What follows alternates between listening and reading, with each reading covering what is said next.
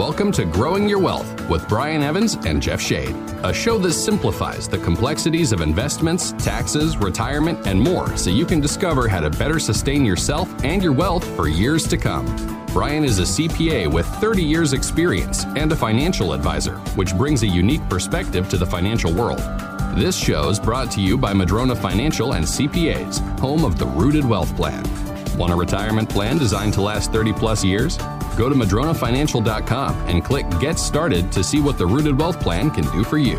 And now, here are your hosts, Brian Evans and Jeff Shade.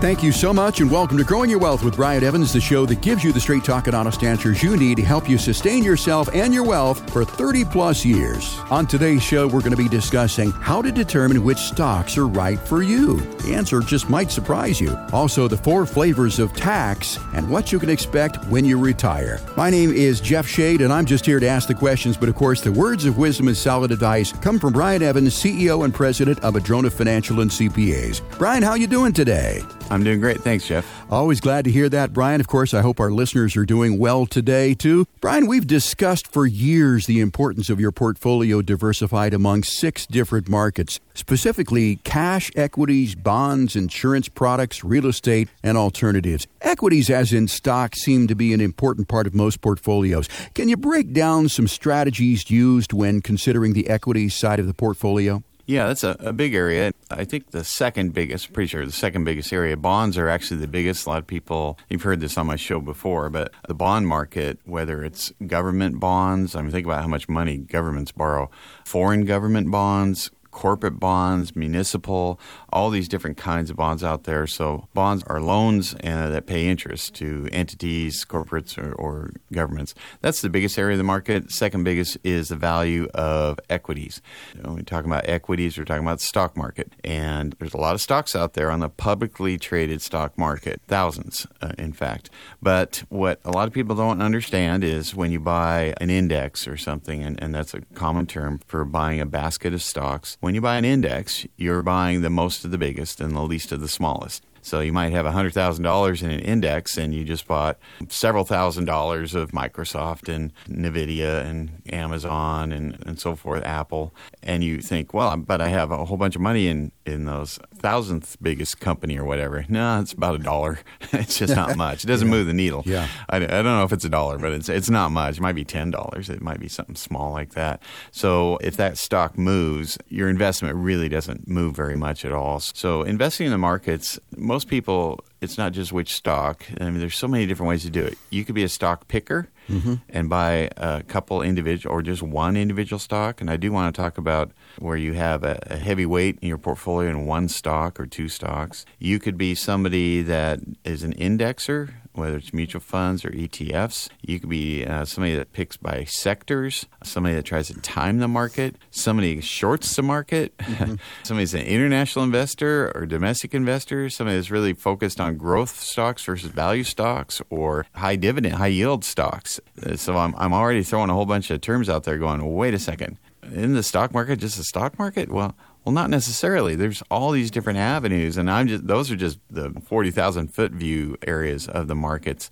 There's so many uh, subsectors and all that stuff to, to look at too. So, oh, and then there's the analysis of your gains and your taxation on them, and when you sell and when you buy, and and so forth, and just the emotion around it, uh, which I'd like to talk about a little bit too. Brian, with so many different ways to pick stocks, can you discuss the fundamental analysis that you should do when trying to determine which stocks might be right for your portfolio? Yeah, I mean, if you're looking at it from a, let's start with that, Jeff. We'll, we'll, kind of break this down a little bit because let's say that it's individual stocks. And one of my favorite things to talk about with individual stocks is some people come to me and they say, I've got this stock and I own a lot of it and I'm not sure whether I should hang on to it. So that's where a fundamental analysis would begin. And so the reason that a stock goes up in value long term is because of earnings and, and it's not necessarily current earnings. It may be future expected earnings, but earnings drive stock prices in the long run. And so tech stocks go up even though maybe they're not a bargain today, but we think the earnings are going to go up in the future. Okay. So that would be a reason to buy a tech stock. But we want to look at the fundamental, and that can be measured by the price earnings ratio. How much are you paying for every dollar of earnings? Well, if you buy a lot of tech stocks, you're paying $50 for every dollar they earn. If you buy an energy stock, you might be paying $10 for every dollar they earn. And you go, well, I can get five times as much earnings with the energy stocks, right? That's a good thing. Well, it is now, but you know, what's the growth of earnings going to be? So we start with an analysis of their earnings and then add to that their projected earnings. You know, that's called the PEG ratio, price earnings uh, over growth.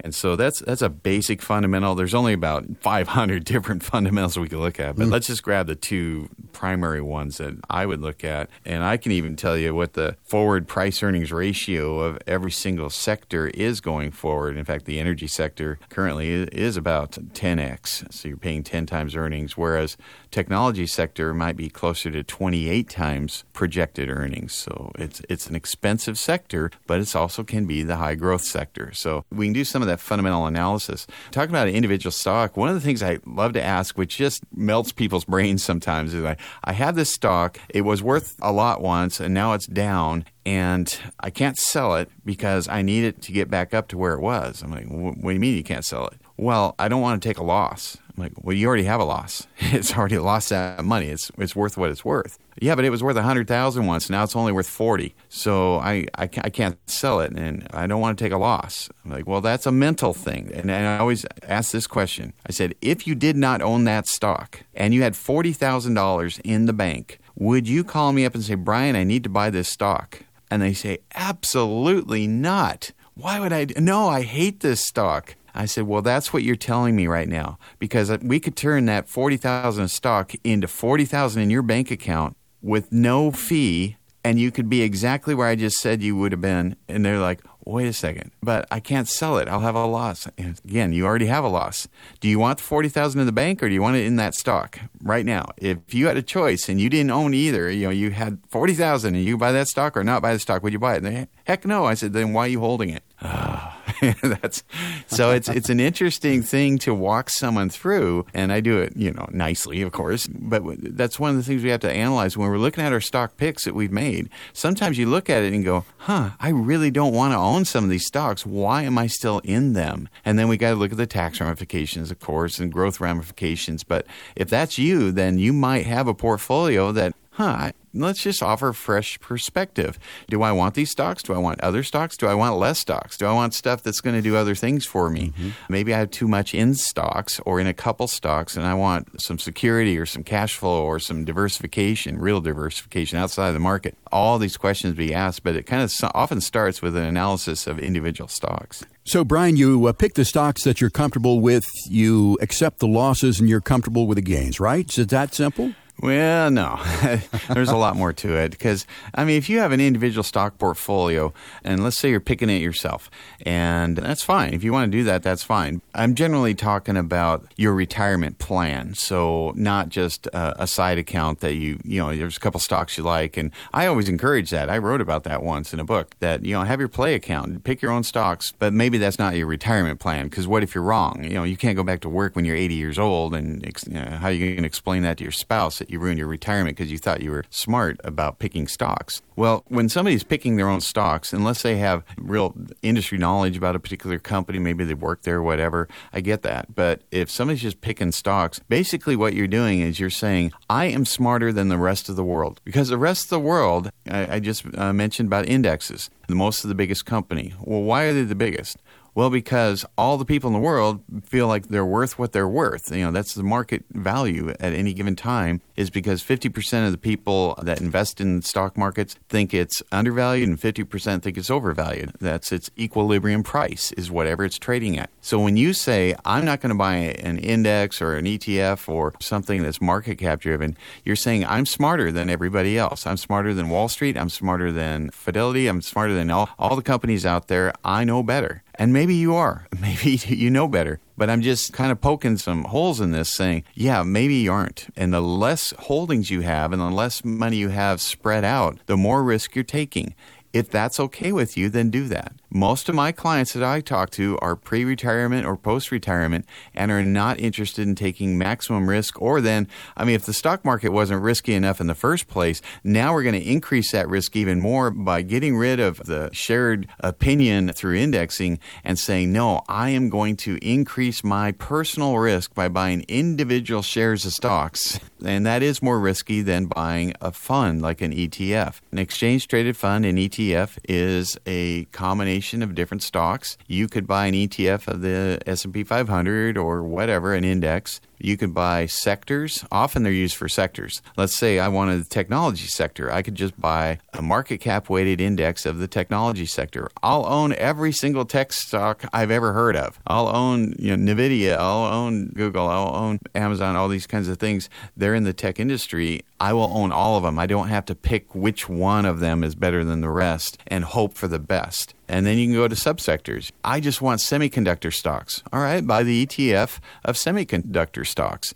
And then you'll own all those companies. And so that is something that we do here at Madrona. We do a lot of subsectors. I rarely see any uh, portfolio where they're consistently picking the individual stock amongst a group of similar companies or s- similar sectors of the market and outperforming on an individual basis. But you certainly can outperform on a sector basis. You might say, well, I, I want a more aggressive portfolio, so I want more technology, communication services, and less consumer staples and utilities, and concerned about the healthcare and publicly traded REITs, but I don't mind private non-traded REITs and, and you know, et cetera. So the analysis can get pretty complicated there. But you asked Jeff about just buying, holding, and hoping for the best. Right.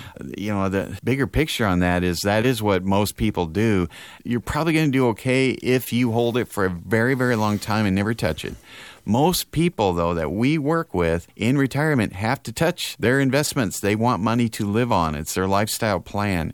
If their money's in the stock market, and most or all of it's in the stock market, we've just lost our ability to come back when markets go down. Do they go down? Hmm, let me think about that like all the time. You know, they're going to have a massive drop every maybe seven years on average or whatever that might be. We just had one last year, and people pulling that money out of their account are never going to get that back. And if the market dropped 20% on them and they pulled 5% out, now they're down a quarter after you know one year in retirement going, "Uh-oh. Houston, we got a problem here." And it all boils down to how you diversified to the market, within the market. Did you use individual stocks and pick right, pick wrong? Did you pick the Washington Mutual when you should have picked the, you know, something else?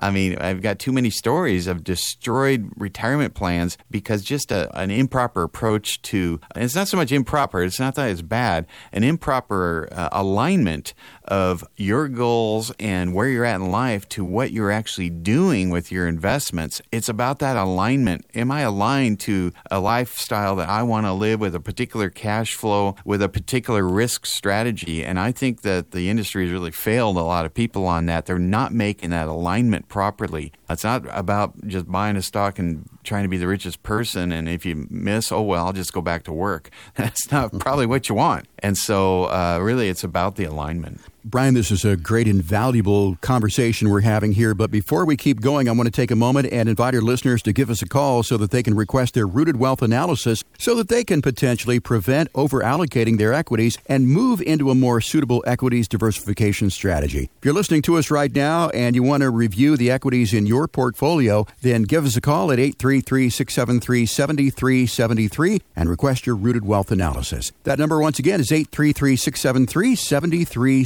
73. It's not going to cost you a dime, but it could be just what you need to help achieve your financial goals. Now, you must have at least $500,000 or more in investable assets to qualify, and those who call and are qualified as a bonus will also be sent Brian's new book, Seven Steps to a Successful Retirement, at no cost. That number one more time is 833 673 7373. That's 833 673 7373. Brian, you've given us a lot of great information about stocks here. What do you do if you have one stock with a large capital gain? Yeah, that's that's a great topic because a lot of people in, especially in the Pacific Northwest, they might have a lot of Microsoft, they might have a lot of Amazon, and I go on and on. But you know what I'm talking about, or you just worked at a company, Boeing, you know, whatever it is. And certainly, if you've been taking stock options over the years or buying it, maybe you bought it a long time ago, you have really big gains in that. And so sometimes it's in your retirement plan, sometimes it's not. I'll start with the non retirement plan stock holdings here. It's uh, often brought up as, uh, well, I love this company.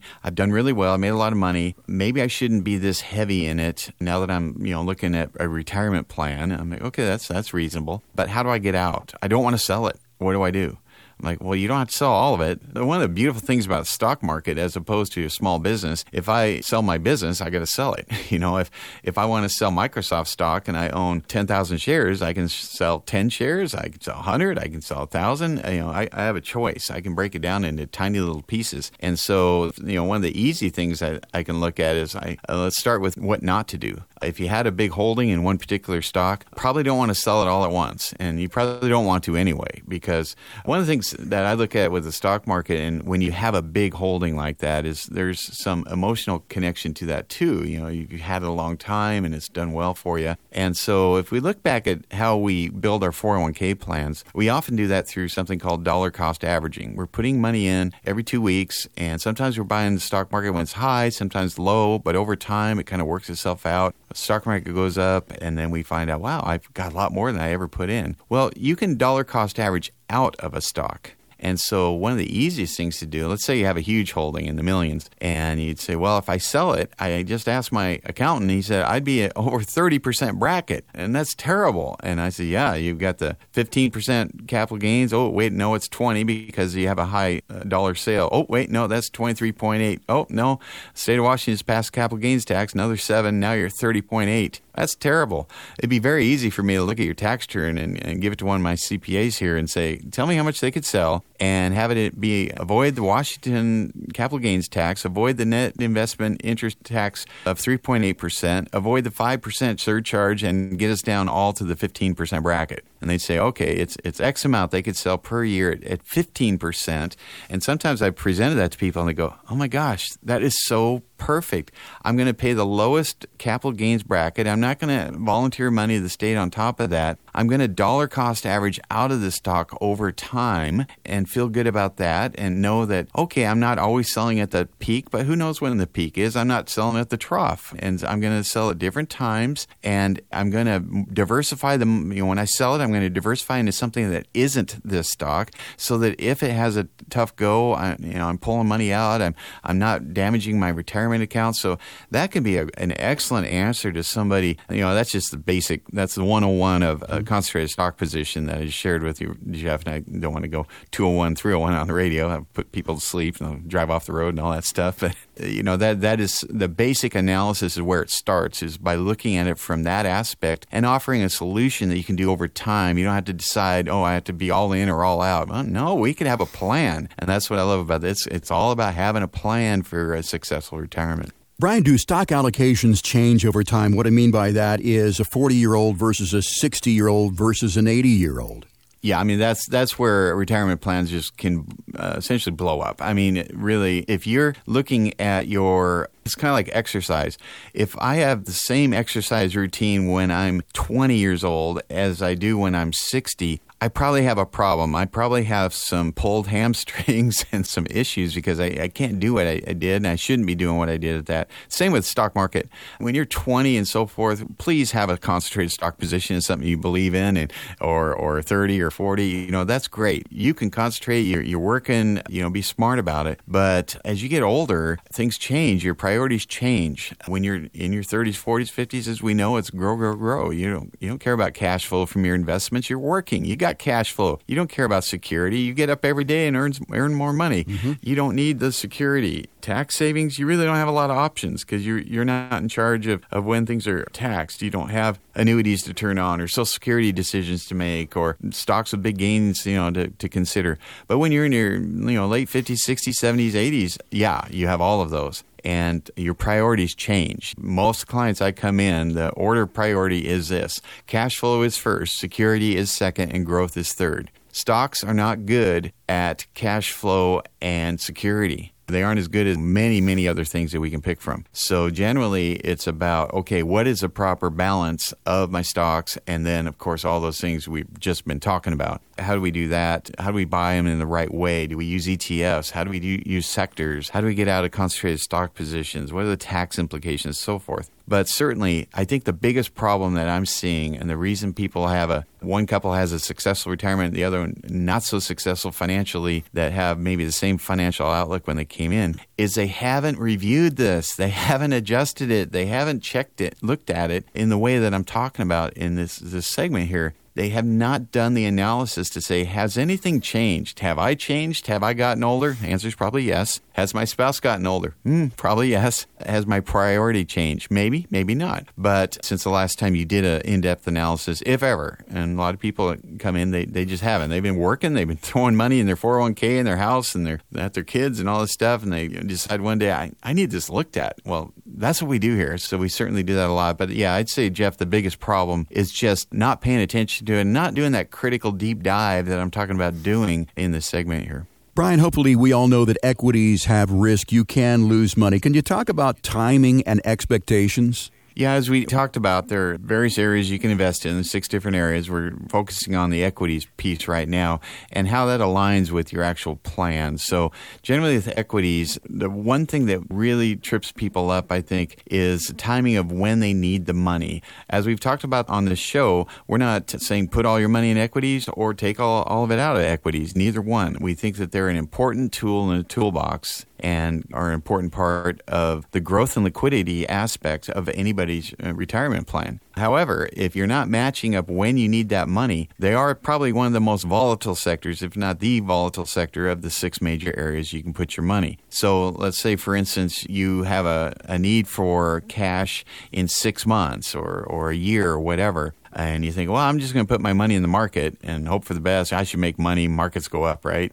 Oh, I, I can tell you countless times when I've talked to people that did that, and oops, something went really bad, and they needed the money for something. It wasn't there anymore. So their hopes and dreams got squashed, or maybe their retirement plan, and so forth. So uh, matching that up. And, and I think the biggest takeaway on the stock market is it can be very good if you're putting it into the right way. And let's say you're using exchange traded funds and sector funds and doing proper diversification within the equities markets, and you have the proper mix between U.S. and foreign and small, and mid, large cap, all that stuff. If you have that and you hold it for a long period of time, statistically, you're doing quite well. The problem occurs is when you're taking it out, whether you're taking it out on a monthly, quarterly, or annual basis on the short term, when you knew you, you were going to take it out, yet you left it in the market, and the market was volatile, and the market went down or, or did whatever it did, and your timing was just not awesome. One of the things that comes up, people come to me and say, "Yeah, I want to invest my money for a couple years. Can I invest with you in the market?" And I said, "No."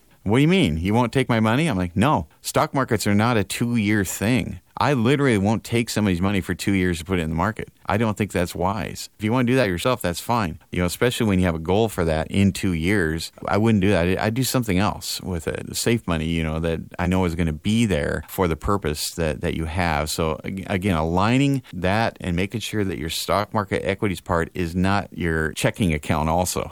yeah, I guess is one way to put it. It's not your retirement income source by selling principal, by selling stocks uh, every month to fund your retirement. That's probably not a great plan. There are, there are other areas that we certainly can use for that. Once again, Brian, great information. For all those who are listening to us and you want to review the equities in your portfolio so that you're not taking more risk than necessary, listen up. This is for you. I want you to dial 833 673 7373 right now and request a rooted wealth analysis at no cost. You must have at least $500,000 or more of investable assets to qualify. When you call, you'll get a friendly voice on the other end of the line who will gather some basic information so that your local trusted Madrona advisor from Madrona Financial and CPAs will be able to call you back early next week. This analysis is just an open conversation intended to help you uncover financial blind spots, or what we like to call shallow roots, and help you discover potential solutions so that you can better diversify the equities within your portfolio. Remember, even the mightiest of trees can fall if their roots aren't deep enough. That's why the rooted wealth analysis is so very important to you. We can help you grow deeper financial roots so that you're better prepared for future financial storms. Now, as a bonus, qualified callers will also receive a copy of Brian's book, Seven Steps to a Successful Retirement, at no cost. Call Madrona Financial and CPAs right now and request your rooted wealth analysis. That number once again, 833 673 7373. That's 833 673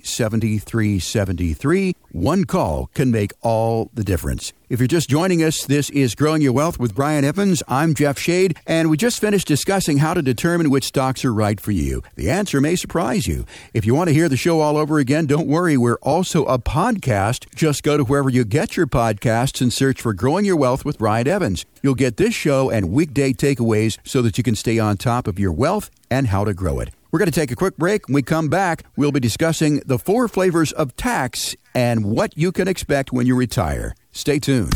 Growing Your Wealth will be right back with even more ways to help sustain yourself and your wealth for years to come. Tired of only getting half the story? That's why it's so important to get your financial information from a CPA and an advisor like Brian Evans. Now let's get back to some of the most comprehensive financial information around. You're listening to Growing Your Wealth with Brian Evans. Welcome back to the show. I'm Brian Evans, CEO of Madrona Financial and CPAs. And in this segment, we're going to be talking about the four flavors of tax and what you can expect when you retire. Brian, I think a lot of people think that tax season is over, but to my mind, tax season is every day. Every day we should be making decisions about taxes. What do you think people get wrong about tax minimization and tax planning all year round? Well, first off, I don't think my CPAs here at Madrona Financial CPAs think it's over. No. they got extensions all the way through October 15th, and Right. then they're doing year end tax planning through the end of the year. And then it's January, and guess what? It's tax season starting all over again. So, yeah, it doesn't go away. It should be, well, it is year round, of course, for us. And uh, it doesn't have to be year round for a person, but it, it's always should be part of the planning process. So, if you're doing any planning at any time, then taxes should be part of that planning. And frankly, that's probably the major reason I got into this industry in the first place. I didn't go to college to become a financial advisor. Mm-hmm. That is not what I intended to do. I went to college to become a certified public accountant. And I was doing just fine in that world. So fine that I was a partner of a firm until my clients, you know, that, that really needed what I had relating to their investments. They needed the tax angle looked at and they weren't getting it. And so I saw this big need out there, filled it, became a registered investment advisor back in 1999, and the rest is history. And so we've been bringing the, the combination of, of that together. So I'm looking forward to talking about uh, the taxes here. Some of the funny things that I hear people say, though, uh, a lot of people will just say, well, it doesn't matter what they pay for that. It's just tax deductible anyway. Mm-hmm. Okay. Um, no, you should care about it because a tax deduction does not give you your money back. It may give a portion. It may not. Something can be tax deductible, and you spend ten thousand on it, and you say, "Well, Brian, how much do I get for the ten thousand of charitable donation I just made this year back from the government?" I say zero. You don't itemize. I'm like, what do you mean? They said it was tax deductible. I'm like, well, it is, but your benefit is nothing. Oh, well, that's not getting my ten thousand back. No, it's not. You know, one of my favorite stories though is uh, when I was a CPA, I would have people come in literally and say, "I pay too much in taxes. I'm getting killed on taxes." I'm looking at their tax return. And I I didn't necessarily agree, but okay, you're getting killed on taxes. What do you want from me? I want to get rid of my taxes. I need more deductions. like really? okay. Well, you made fifty thousand dollars, and and I, I have answered it this way, or hundred thousand dollars. You know, how do I get out of paying tax on that? Well, I could write you up a accounting prep fee for your 1040 here for $100,000. You give me that 100,000, you won't pay any tax because you won't have any net profit. And they're like, "What?" I'm like, "Well, that's one way to get rid of your taxes. Don't make any money, or if you do, make sure you spend it on uh, on deductible stuff. Problem is, you don't have enough to go to the, the grocery store and buy anything to eat. You know, so the goal is not to have zero taxes. And it, it just cracks me up when people say they, they need more deductions. I'm like, what does that even mean? You flush ten thousand down the drain so you can get twelve hundred dollars or fifteen hundred dollars back from the IRS. That is not growing your wealth. Uh, maybe there's another station you should be listening to Yeah. if that's what you think. So, you know, just the misunderstanding of, of what a deduction is and what it's worth to me. And deductions are not the same. Just like, uh, I don't know, I'll do a car analogy. You know, you say you have a car. Well, I don't know if you have a, a Smart or a Porsche. Mm-hmm. Well, they're both cars. They both have four wheels. You hit mm-hmm. the gas, it goes forward and all that stuff. But they're not the same car. Whereas somebody else might say, well, I have, I have a deduction. All right. Well, is it worth zero, 15%, 20, 22, 24? 32? Is it worth 39.6? I don't even know until I look at everything else. So not everybody's deductions are even worth the same. And I haven't even started talking about uh, tax credits, tax deferrals, tax free, depreciation recapture, marginal brackets. There's there's all these basic terms that, that need to be defined. And I, I do want to spend a little bit of time on a recapture. That's one of the things I just brought up. And Brian, you made a very good point there about itemizing. People don't realize that you can take the standard deduction or you can itemize, but you can't do both. And for example, married filing jointly, surviving spouses, that standard deduction is $27,700 in 2023. So if your deductions are not over that, it doesn't make any sense to itemize. But let's get back to the four flavors of tax. We've talked about the tax deductions. Let's talk about tax credit. What is it and when does it usually apply? Well, as I just mentioned with the tax deductions, it could be 0% benefit to you. It could be close to 40%. It depends on what the rest of your tax return looks like. With a tax credit, this is an interesting one too because people say, well, I, I did this, you know, bought this solar XYZ or bought this electric something something and, and it qualified for a tax credit. And I looked up tax credits and they are a dollar for dollar return. So when I get a dollar tax credit, the IRS sends me that dollar back. So that truly is free money, right? Well, no. Tax credits are generally a percentage of something else. Maybe that tax credit is a 20% credit on a certain amount of money. Maybe it's a certain dollar amount max. So if you spend 50,000, you get 2,000 tax credit. Okay, yeah, the 2,000 when it goes on your return is 2,000. That's a, you get that money right back. But if it's two thousand on fifty thousand, uh, that's four percent uh, of the fifty thousand. So you know, it's like, whoa, that, that's not fifty thousand back for spending fifty, is it? That, yeah, that'd be great if we had 100% tax credit out there. You know, back when I started public accounting, there was something called the investment tax credit. So businesses that were buying equipment could get 10% of that back from the IRS when they bought the equipment and then depreciate the rest. So it was trying to spur the economy after the malaise of the 70s and into the 80s and 90s, and then they did away with that. But that was, you know, it was 10%, but that was still pretty sizable when you're talking businesses. But there's a myriad of tax credits out there, whether they're child care credits or, or different things. Most of them are just a percentage, unless we're talking about the earned income credit, but most people listening to this show are not getting that. But credits are dollar for dollar, but they're generally severely limited by something, either a maximum dollar amount or a percentage of what you actually paid out of pocket. So we talked about tax deductions and tax credits. Let's talk about tax deferred. What is that and when does it usually apply? That's a big area that people, you know, in, in my industry, whether it's CPA world or investment world, tax deferral, tax deferral, this is awesome. I was like, wait a second. Okay, it can be if, if we take this a step further and talk step up in basis someday and so forth, but just the term tax deferral, what does that word mean, defer? Okay. Does it mean I get money back? Does it mean a credit? No. It means you're going to pay the tax. You're just putting it off. I'm like, okay, well, that's a good thing. Time value of money and all that. And yeah, sometimes it can be. But here's where, where it's not. So here's a big problem with, with people I've talked about that maybe you're buying real estate and they, why are you buying the uh, rental houses? Is that something you like to do? I'm like, no, but I need the tax deduction. I'm like, oh, so you need that, and, and you want to lower your taxes. Yeah, uh, there's great big tax benefits. I get to take depreciation on my rental. And I was like, well, yes, you do, but you realize you're going to pay that back someday. And they're like, huh? I'm like, yeah. When you take depreciation, you track it your the whole life of that asset. And unless you have a step up in basis or do a Delaware statutory trust or something, when you sell that, you get to add up all of the depreciation you took from day one, lump it all together all in one tax year. And you might have been deducting it when your marginal rate was 0 or 10 or 12 and you go, "Okay, I'll pay that 10 or 12 or 15% back, right, Brian?" No, you bunched it all up in the year of sale. That made it put it all at a higher bracket than you ever got credit for in all those years. And you go, wait a second, I only got X amount of benefit from the IRS and now I'm paying them back 3X because I'm selling it all at once? Yes. So, real estate people, if you have real estate that you're selling, you've been bunching up something that you're going to pay back the IRS all at once unless you do a 1031 exchange, a 1031 exchange into a Delaware statutory trust, have a step up in basis, those kinds of situations.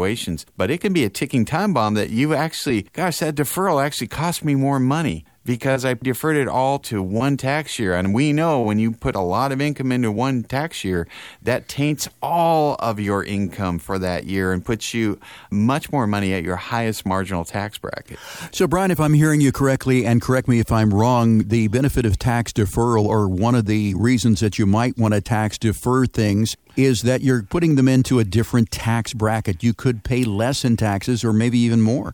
Yeah, then that's, you know, let me use my own example of putting into my 401k plan. Now, I'm not going to say don't put money into a 401k plan. I'm just going to say you might want to consider the Roth part here because tax free is our next topic. Right. But I was doing deductible 401k contributions because there was no Roth around at the time uh, when I was early in my career, and my tax bracket was probably 10%. So I, I got 10% back.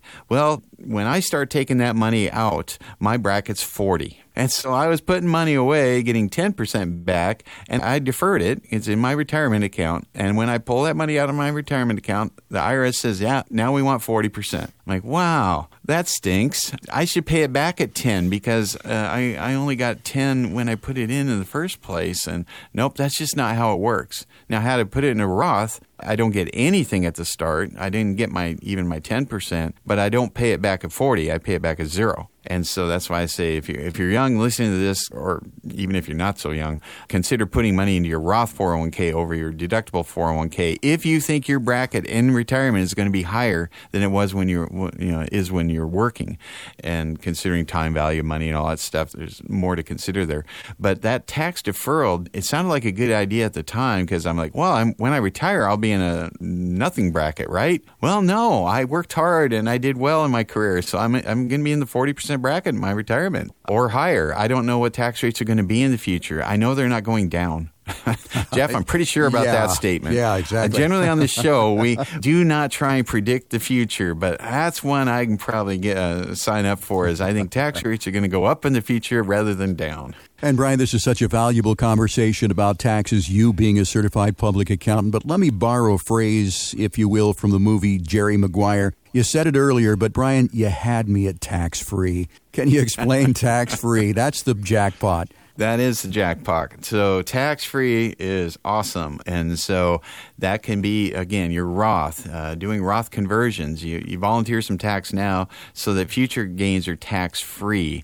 Step up in basis. And I, I don't generally recommend you you go out and go. I'm going to get me a step up in basis. What do I need to do? That sounds awesome. All my gains are eliminated all at once. Well, you have to die or your spouse has to die. But, you know, we're all mortal.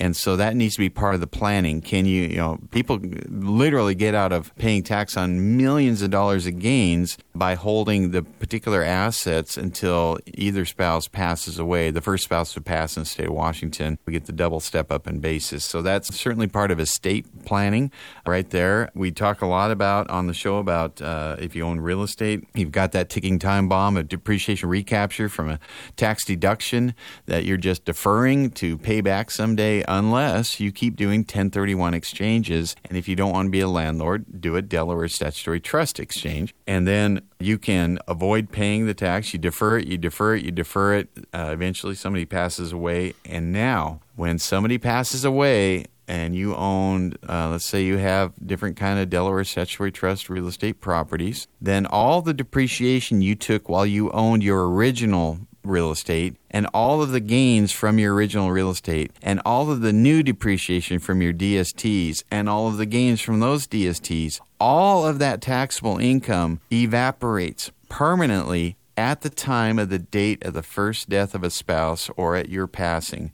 before it goes to your spouse as an heir or as your children as heirs or charities as heirs or whatever it goes but you get a step up in basis and no one will ever pay any income tax on, again, all the depreciation when you owned it, all the gains when you owned your original property, then the DSTs you exchanged into when they have additional depreciation or appreciation, they went up in value, then all of the potential gains that were, were just sitting there waiting to be taxed go away permanently on the date of first death. Brian, before we keep going, I want to take a moment to invite our listeners to give us a call so that they can request their rooted wealth analysis so that they can potentially discover additional tax strategies that may be able to help them pay less in taxes. If you're listening right now, you want to see what tax minimization strategies might be missing from your plan, then give us a call. 833 673 7373 and request your rooted wealth analysis. That number, once again, 833 673 7373. Now, it's not going to cost you a dime, but it could be just what you need to help achieve your financial goals. Now, you must have at least $500,000 or more in investable assets to qualify. But those who call and are qualified, as a bonus, will also be sent Brian's new book, Seven Steps to a Successful Retirement, at no cost. That number one more time, 833 673 7373. That's 833 673 7373.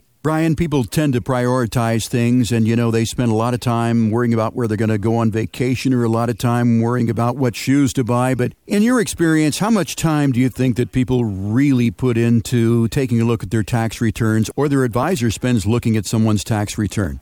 Well, that's an interesting question because sometimes we think, well, I have, I hear this all the time. I have a CPA and I have a financial advisor. Well, why do I need anything more? I've, I've got everything I need, right? I'm like, well, okay, let me ask you a question. I and, and you know, we bring that up. I most people spend more time picking out shoes in their lifetime than they do looking at their financial plan, right? And uh, that's not to disparage anybody, but I do want to ask a question. If you have a financial advisor how much time in the last couple of years, how many minutes have you spent talking to them about tax strategies? And one way to answer that is Did your financial advisor ask you for a copy of your tax return? If they have not looked at your tax return or asked you for a copy of it, the answer to that question would probably be zero because well, maybe you talked about it, but maybe you shouldn't be until somebody's looking at your tax return. I will never give tax advice until I've seen their tax situation. I give general advice, but I can't be very specific unless I'm looking at your tax return. So if your financial advisor has not even asked you for a copy of your tax return, you probably have zero time spent by your financial advisor looking for opportunities from your taxes from a tax standpoint. Conversely, you know, I own a CPA firm and we're available to answer all kind, do all this kind of stuff, do computations on uh, what if scenarios and all that stuff. But if you're just going someplace and you give them the input and they put the numbers into the right box and say, here's your tax return, we've electronically filed it, and here's your bill, and here's how much you owe, or here's your refund. If that's the end of the conversation, you have not done any tax planning there either. So you could have a CPA and a financial advisor and feel like this stuff's being addressed. But I, I think the big question, the one that jumps out, I'm pretty sure if nobody even asked to look at it or sat mm-hmm. down to, to analyze it, you haven't had any tax advice given, especially from a financial advisor. Again, they're not necessarily generally licensed to give tax advice, but if they aren't even looking at your tax return, how in the world are they giving any tax advice? So, Brian, it appears that many people are deficient in paying attention to taxes. What does a comprehensive, proactive tax plan really look like? Well, if we've got some, you know, 20, 30 hours, I could really answer that question, Jeff, because it, it is deep. There's a lot to right, it. It's right. every form on the tax return. In fact, I'm putting together a, a, program to analyze form by form, different lines, what we're looking for. Everybody's situation is different. You know, I, I can throw some basic ones out there. You know, I just talked earlier about the importance of not overstating the value of tax deferral. If you're deferring from a low bracket to a high bracket, that's not so awesome. So the Roth 401k contributions can be a really good thing.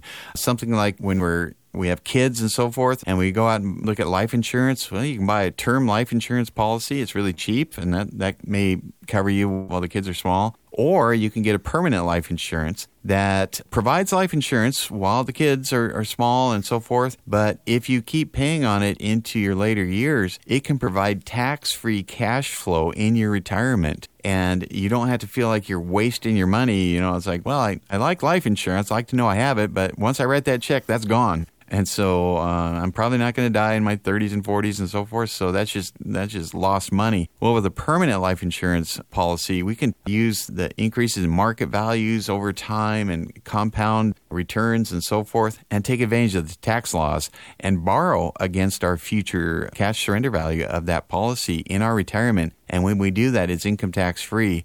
When we pass away, money goes to our heirs. That's income tax free. And there's no income tax paid on all those gains. So that's another example. Another one might be Roth conversions. A lot of people get all weirded out about, well, I, I don't want to take any money out of my retirement account until I have to when I have my required minimum distributions. And I'm like, hmm, let's think about that. You're going to have your 60s and early 70s suffer cash flow wise so that you can put it off. But maybe it makes sense to start pulling money out of your retirement accounts early. And like, wait a second, I'm not required to. Exactly. If you pull money out of your retirement accounts early, I'm talking your, you know, after age 59 and a half and before age 74 for your RMDs. So that's a big span of years here we're talking about. So pay attention if you're in that. Very often, my lowest tax bracket years may be in there. They're after I stopped working and before I started my Social Security and my annuities and maybe even a pension or something like that. I'm in a low bracket. What a great time to consider doing a Roth conversion and volunteer tax money at a low bracket in exchange for never having to pay income tax on that in the future future and then not waiting until you're required to take it out of your retirement accounts and find that, oh my gosh, I was successful, but I just doubled my bracket because I'm in a higher, much higher marginal tax bracket. Oh, and then somebody got elected and it, and it got increased again. And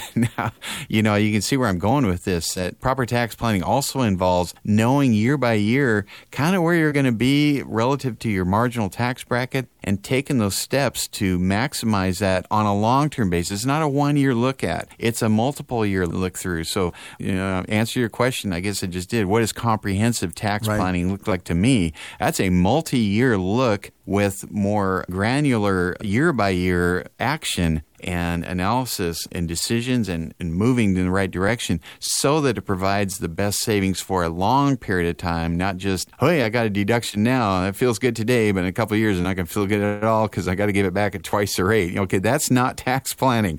You know, what I'm talking about is looking at it many years at once. Brian, many people listening to the program uh, are thinking, well, I've got a CPA, they take care of that. But CPAs really look at what happened in the past, but advisors look at what could happen in the future. Can you talk about that disconnect a little bit? Yeah, there's a couple of things there. Most CPAs are not hired to look into the future. That's a separate engagement. They're hired to do a tax return, again, looking at the past. So they do the tax returns, they get them right. I hear that too, Jeff, all the time. It's like, well, my CPA's got all this. They're yeah. handling all that.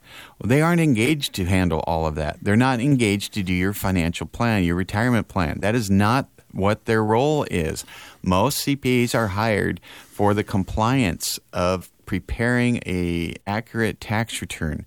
That is not planning and that is not product placement. Now you mentioned most advisors are, are looking to the future and, and so forth, and that may be, but most advisors that I know are focused on product sales. And if anybody listening has ever gone to hear a pitch from a financial advisor or insurance person, uh, product gets brought up pretty often and pretty quickly before planning. And so there is a huge disconnect. Who is doing the forward looking plan, the comprehensive tax plan, cash flow plan, security, liquidity, and so forth, growth plan, all those things? Who's looking at all of that? Well, that may be void. You may not have that. And so, what I find interesting working with, you know, as a national coach to advisors, if I talk to these advisors, you know, I already asked the question, eh, you know, how much time you spent with your advisor talking tax planning if they haven't looked at your return? Well, that be likely zero. How many times, Mr. Advisor, have you called the CPA to discuss your mutual client's situation, tax planning opportunities? Generally, that is also that magic number zero, zero times. Why not? Well, there's something in our industry that I find uh, kind of interesting that I haven't talked about ever on the show before. It's ego. Our industry can have incredible egos, whether that's the advisor or the CPA, whatever, and they don't want to look stupid in front of their client. So the advisor is not calling the CPA because they're worried the CPA is going to know stuff they don't know and they don't want to talk about that. Conversely, the CPA does not know product. That's not what they're trained in. That's not what they're licensed in. That's not where they're experienced in and the advisor is focused on product. And so they don't want to look dumb in front of their clients. So I rarely see the advisor and the CPA and the client on the same phone call. It happens, you know, it happens at our firm, of course, but you know, that can be a disconnect. Now, I did want to point one thing out here. I'm not trying to disparage advisors or CPAs, that, that kind of thing. We work well with your CPA. If you come to us, and I've had this brought up a lot, they're saying, Well, I want to work with you guys, but I love my CPA and I didn't want to switch, so I didn't call you. I'm like, whoa, back this up here. We don't need to do your taxes to do your financial planning and, and have a forward looking approach with tax strategies. We don't want that return. We want you to stay with your CPA. If you have a good CPA, they're hard to find right now. There's a shortage of CPAs right now. They're not coming out of college the way they used to. There's not as many. If you have a good CPA, keep your CPA. We work well with your CPA because we talk tax also, that foreign language called tax code. Mm-hmm. We, we speak that quite well. That's my second language. And so we would be very happy to work with your CPA. We're not going to ask you for your CPA business. In fact, I insist that you stay with that because I like the idea of having two like minded professionals working to your benefit. Whereas right now you may not be getting that. But I'm not afraid to call a CPA or my staff or whoever and discuss your situation to come up with a better solution. So I want to encourage even CPAs out there if you're worried about, oh, if my client goes to Madrona, I'm going to lose a client. No, no, we're going to just about insist that they stay with you if they like working with you, which they obviously do. They've been doing it. And we want to work with you and have an open discussion about how best to solve the tax planning opportunities that our mutual client has in front of us. Brian, great information for all those people who are listening to us and want to discover how comprehensive tax planning could help them pay less in taxes. I want you to listen up because this is for you. I want you to dial 833 673 7373 right now and request a rooted wealth analysis at no cost. You must have at least $500,000 or more of investable assets to qualify, but when you call, you're going to get a friendly voice on the other end of the line who'll gather some basic information so that your local trusted Madrona advisor from Madrona Financial and CPA days, we'll be able to call you back early next week. This analysis is an open conversation intended to help you to uncover financial blind spots, or what we like to call shallow roots, and help you discover potential strategies that may be able to help you keep more of your hard earned money. Remember, even the mightiest of trees can fall if the roots aren't deep enough. That's why the rooted wealth analysis is so very important. We can help you grow deep financial roots so that you're better prepared for future financial storms. And as a bonus, qualified callers will also receive Brian's book, Seven Steps to a Successful Retirement, at no cost. So call Madrona Financial and CPAs right now and request your rooted wealth analysis. That number again, 833 673 7373. That's 833 673 7373. Remember, one call could make all the difference. Brian, speaking of time, we're out of time for this week. I want to thank you for your time, but most of all, I want to thank our listeners for joining us today. Don't miss a show by subscribing to Growing Your Wealth with Brian Evans wherever you get your podcasts. Until next week, for Brian, I'm Jeff Shade. Stay well rooted. No statements made during the Growing Your Wealth show should constitute tax, legal, or accounting advice. You should consult your own legal or tax professional on your individual information. Brian Evans and Madrona Financial Services is licensed to offer investment advisory services through Madrona Financial Services LLC, an SEC registered investment advisor. Insurance products are offered through Madrona Insurance Services LLC, a licensed insurance agency and an affiliate of Madrona Financial Services. Past performance is not a guarantee of future results. Investors cannot invest directly into indexes. No investment strategy, including asset allocation and diversification, guarantees a profit or guarantees the avoidance of loss. Financial planning is an important tool that does not guarantee specific outcomes. DST investments are only available to accredited investors and offered solely through the issuers offering documents. The DST sponsor determines whether to accept any individual subscription documents. Madrona Financial and CPAs is a registered trade name used singly and collectively for the affiliated entities Madrona Financial Services LLC, Madrona, and Bauer Evans Inc. PC. Bauer Evans. Investment advisory services are provided through Madrona. CPA services are provided through Bauer Evans.